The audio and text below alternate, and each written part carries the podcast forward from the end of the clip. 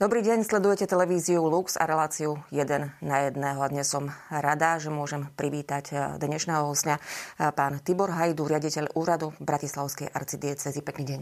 Pekný deň, prajem aj ja. Ďakujem za pozvanie. Veľmi sa tešíme. Eh, otec Hajdu, Vatikán oznámil zmeny v 6. knihe kanonického práva o sankciách v cirkvi. Čo si máme po tým predstaviť a vlastne možno aj základná otázka, že prečo? Mm-hmm. Áno, v uplynulých dňoch bola publikovaná, čiže bola promulgovaná, zverejnená novelizácia jednej zo siedmých kníh Kódexu kanonického práva. Kódex kanonického práva je zbierka zákonov v katolíckej cirkvi, ktorý je zložený zo siedmých kníh podľa matérie. No a jedna z týchto kníh, šiesta kniha, sa zaoberá trestným právom, čiže sú to kánony vlastne v ponímaní katolíckej cirkvi sú vlastne zákony. No a e, táto šiesta kniha teda obsahuje e, trestné zákony alebo kánony, ktoré sa sa e, teda zaoberajú trestnou matériou. No a práve táto kniha, šiesta kniha Kodexu kanonického práva bola novelizovaná. Tá novelizácia bola promulgovaná len teraz nedávno.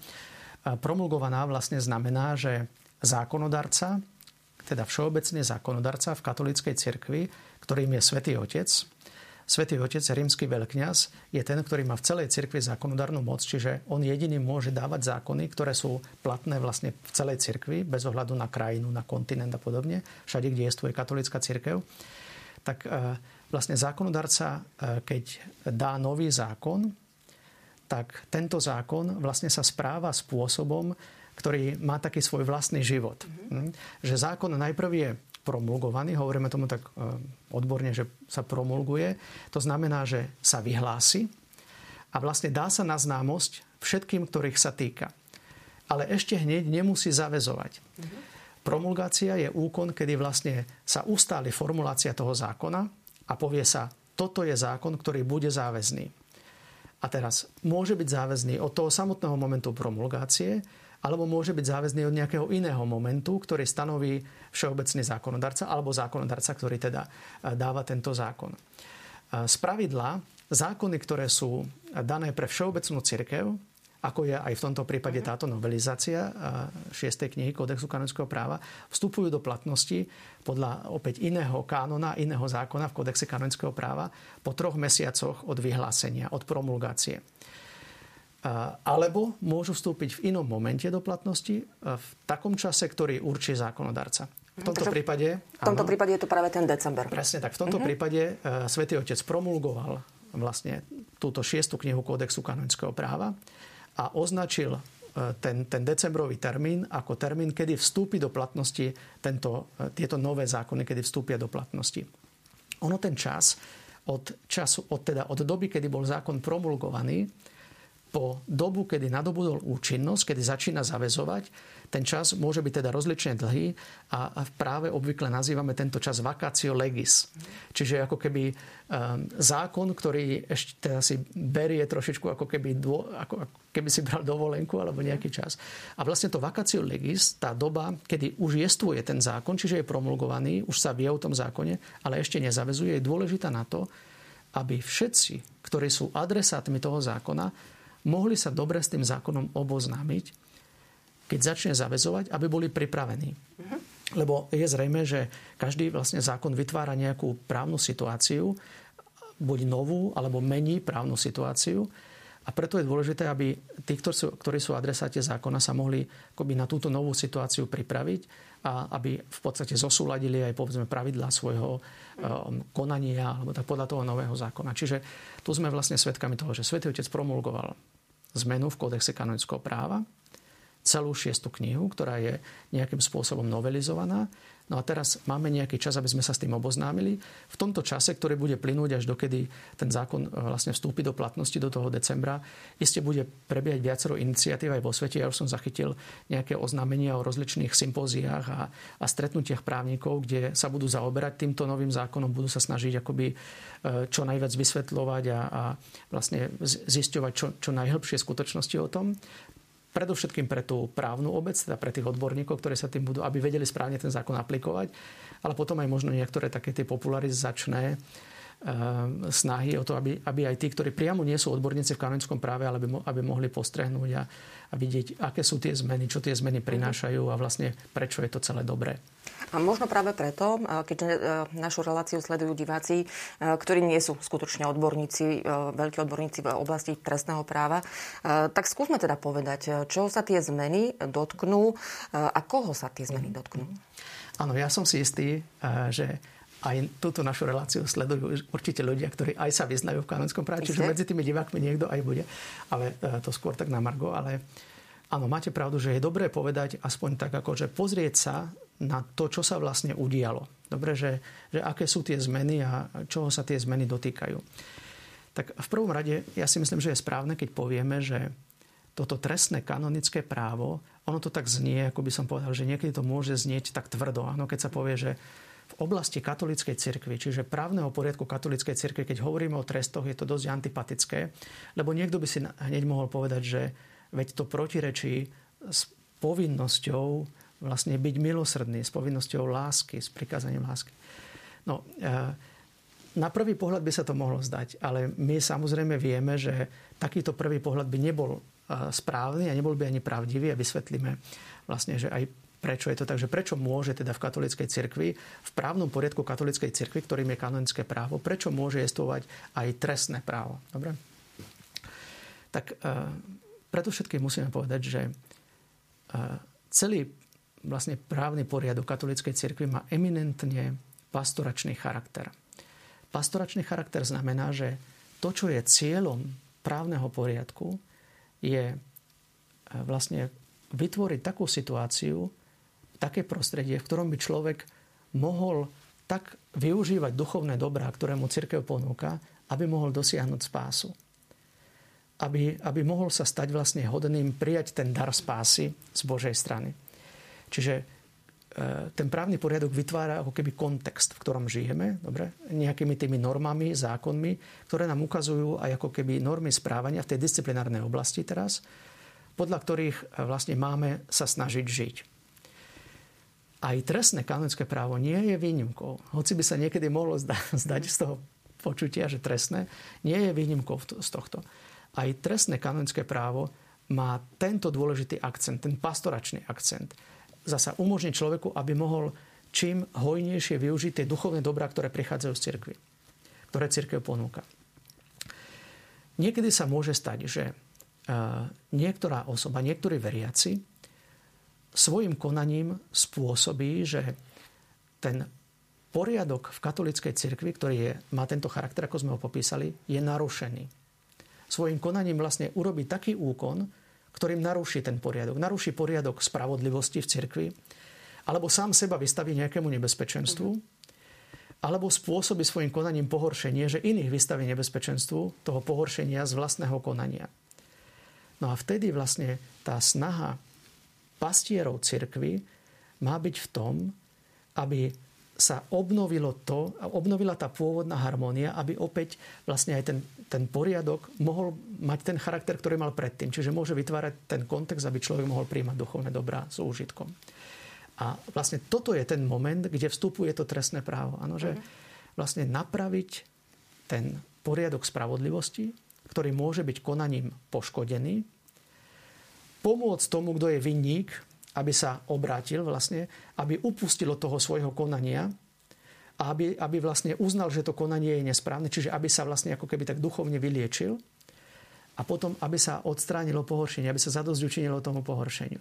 Toto sú také tri dôležité piliere, na ktorých stojí vlastne celý ten kanonický právny systém. A skúma teda povedať veľmi konkrétne, lebo iste eh, by sme potrebovali oveľa viac minút jasné, na to, aby sme eh, rozobrali jednotlivé tresty, ale eh, povedzme teda, v čom konkrétne sa teda mení trestný, kanonické, trestné kanonické právo práve teraz. Áno, ďakujem za túto otázku. Môžeme k tomu vlastne teraz už prejsť. A síce v tom, že môžeme konštatovať, že teraz e, tá šiesta kniha Kodexu kanonického práva je, je iná, tá nová, teda promulgovaná je iná oproti tej predchádzajúcej v tom, že niektoré e, nové delikty, teda definícia deliktov, ktorá už síce v cirkvi jestvovala, e, je teraz prijatá do, do tej štruktúry vlastne kódexu kanonického práva, čo je zbierka zákonov katolíckej cirkvi. Jestvovali tieto normy, disciplinárne, disciplinárne normy už aj vlastne pred promulgáciou tejto knihy, šiestej, tejto, tohto nového znenia. Aj sa už pod, podľa nich vlastne akoby, e, viedli rozličné konania, Čiže tie normy už fungovali, už boli vlastne akoby overené cirkvou a teraz sú prijaté do kódexu mm. kanonického práva. Tento kódex kanonického práva, ktorý máme, je treba povedať, že bol promulgovaný celý v roku 1983. Čiže vlastne už o dva roky budeme mať 40 mm tak e, my vieme, že spoločnosť sa dynamicky vyvíja, aj spoločnosť, spoločenstvo cirkvy v tom svojom ľudskom rozmere sa tiež dynamicky vyvíja.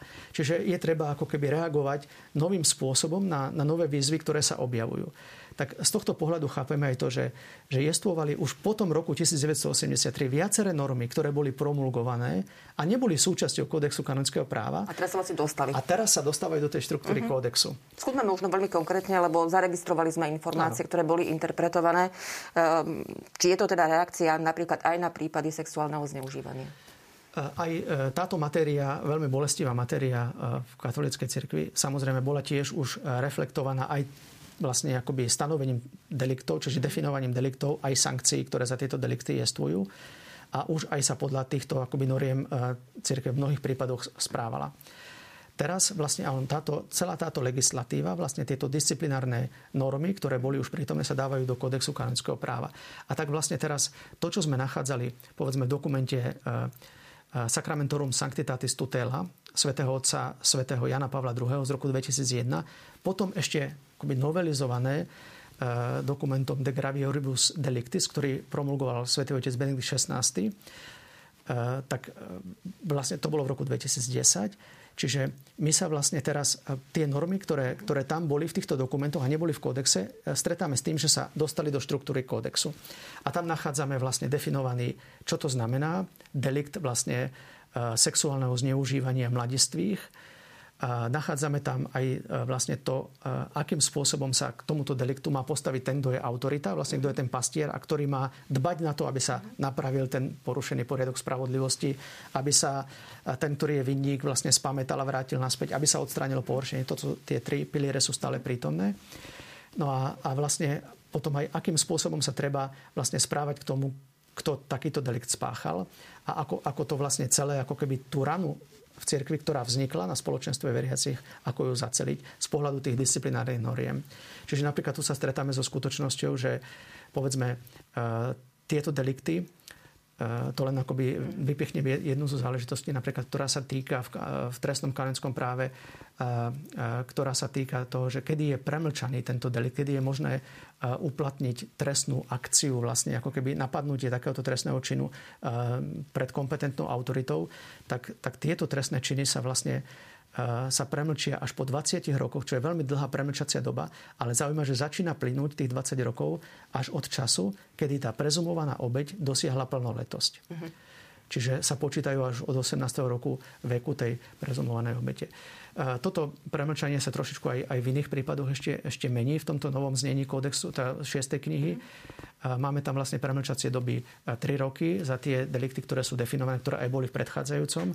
Vlastne úplne nám vypadla 5-ročná premlčacia doba a nahradila sa 7-ročnou za niektoré delikty, ktoré sú majetkového charakteru.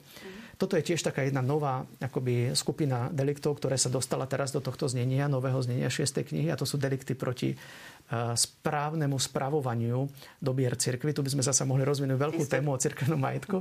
Ale to, že tí, čo sú správcovia cirkevného majetku, majú s veľkou starostlivosťou vlastne akoby otca rodiny alebo pater familia, alebo s veľkou starostlivosťou dobrého správcu, dobrého hospodára spravovať majetok, ktorý je zverený cirkvi. Niektoré skutky, ktoré sú akoby hriechy v tejto oblasti a definované sú ako delikt, majú aj tiež nejaké trestné sankcie, nejaké postihy, ktoré tiež sú definované akoby na novo. Oni boli predtým tiež definované v nejakých iných dokumentoch, rezervované nejakej autorite, ktorá e, mohla vyniesť ten trest alebo ho aj odpustiť. Tak teraz je to v kódexe kanonského práva. A veľmi jednoducho, e, keď to tak zhrniem, v podstate mnohé veci, ktoré sa vlastne dostávali teraz, e, alebo dostali e, do kanonického práva, v podstate už boli, tak povediac, praktikované. Teraz sú vlastne oficiálne v tomto kódexe kanonického práva v tej šiestej knihe. Veľmi jednoducho dá sa povedať, či teda tie tresty sa nejako sprísnili, alebo zostali vlastne nejakým spôsobom tie isté. Ak by si dovolili, ja by som mm-hmm. len, len milimeter poopravil to, to slovo akoby, oficiálne, lebo oni boli oficiálne mm-hmm. aj predtým. Akurát neboli súčasťou kódexu kanonického práva či sa, či sa tie tresty spresnili, tak to je, to je, by som povedal, také ako veľmi všeobecné, že v niektorých prípadoch sú stanovené nové tresty, v niektorých prípadoch sú také, aké boli predtým.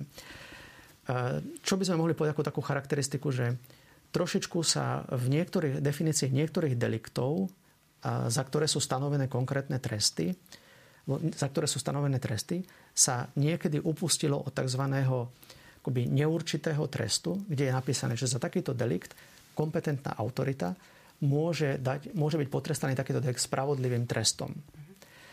To spravodlivý trest je taký právny pojem v, v oblasti kanonického práva, ktorý nazývam ako neurčitý trest. Dobre, že, lebo je to na autorite potom, aby ona stanovila, aký je, áno, aký je ten trest spravodlivý.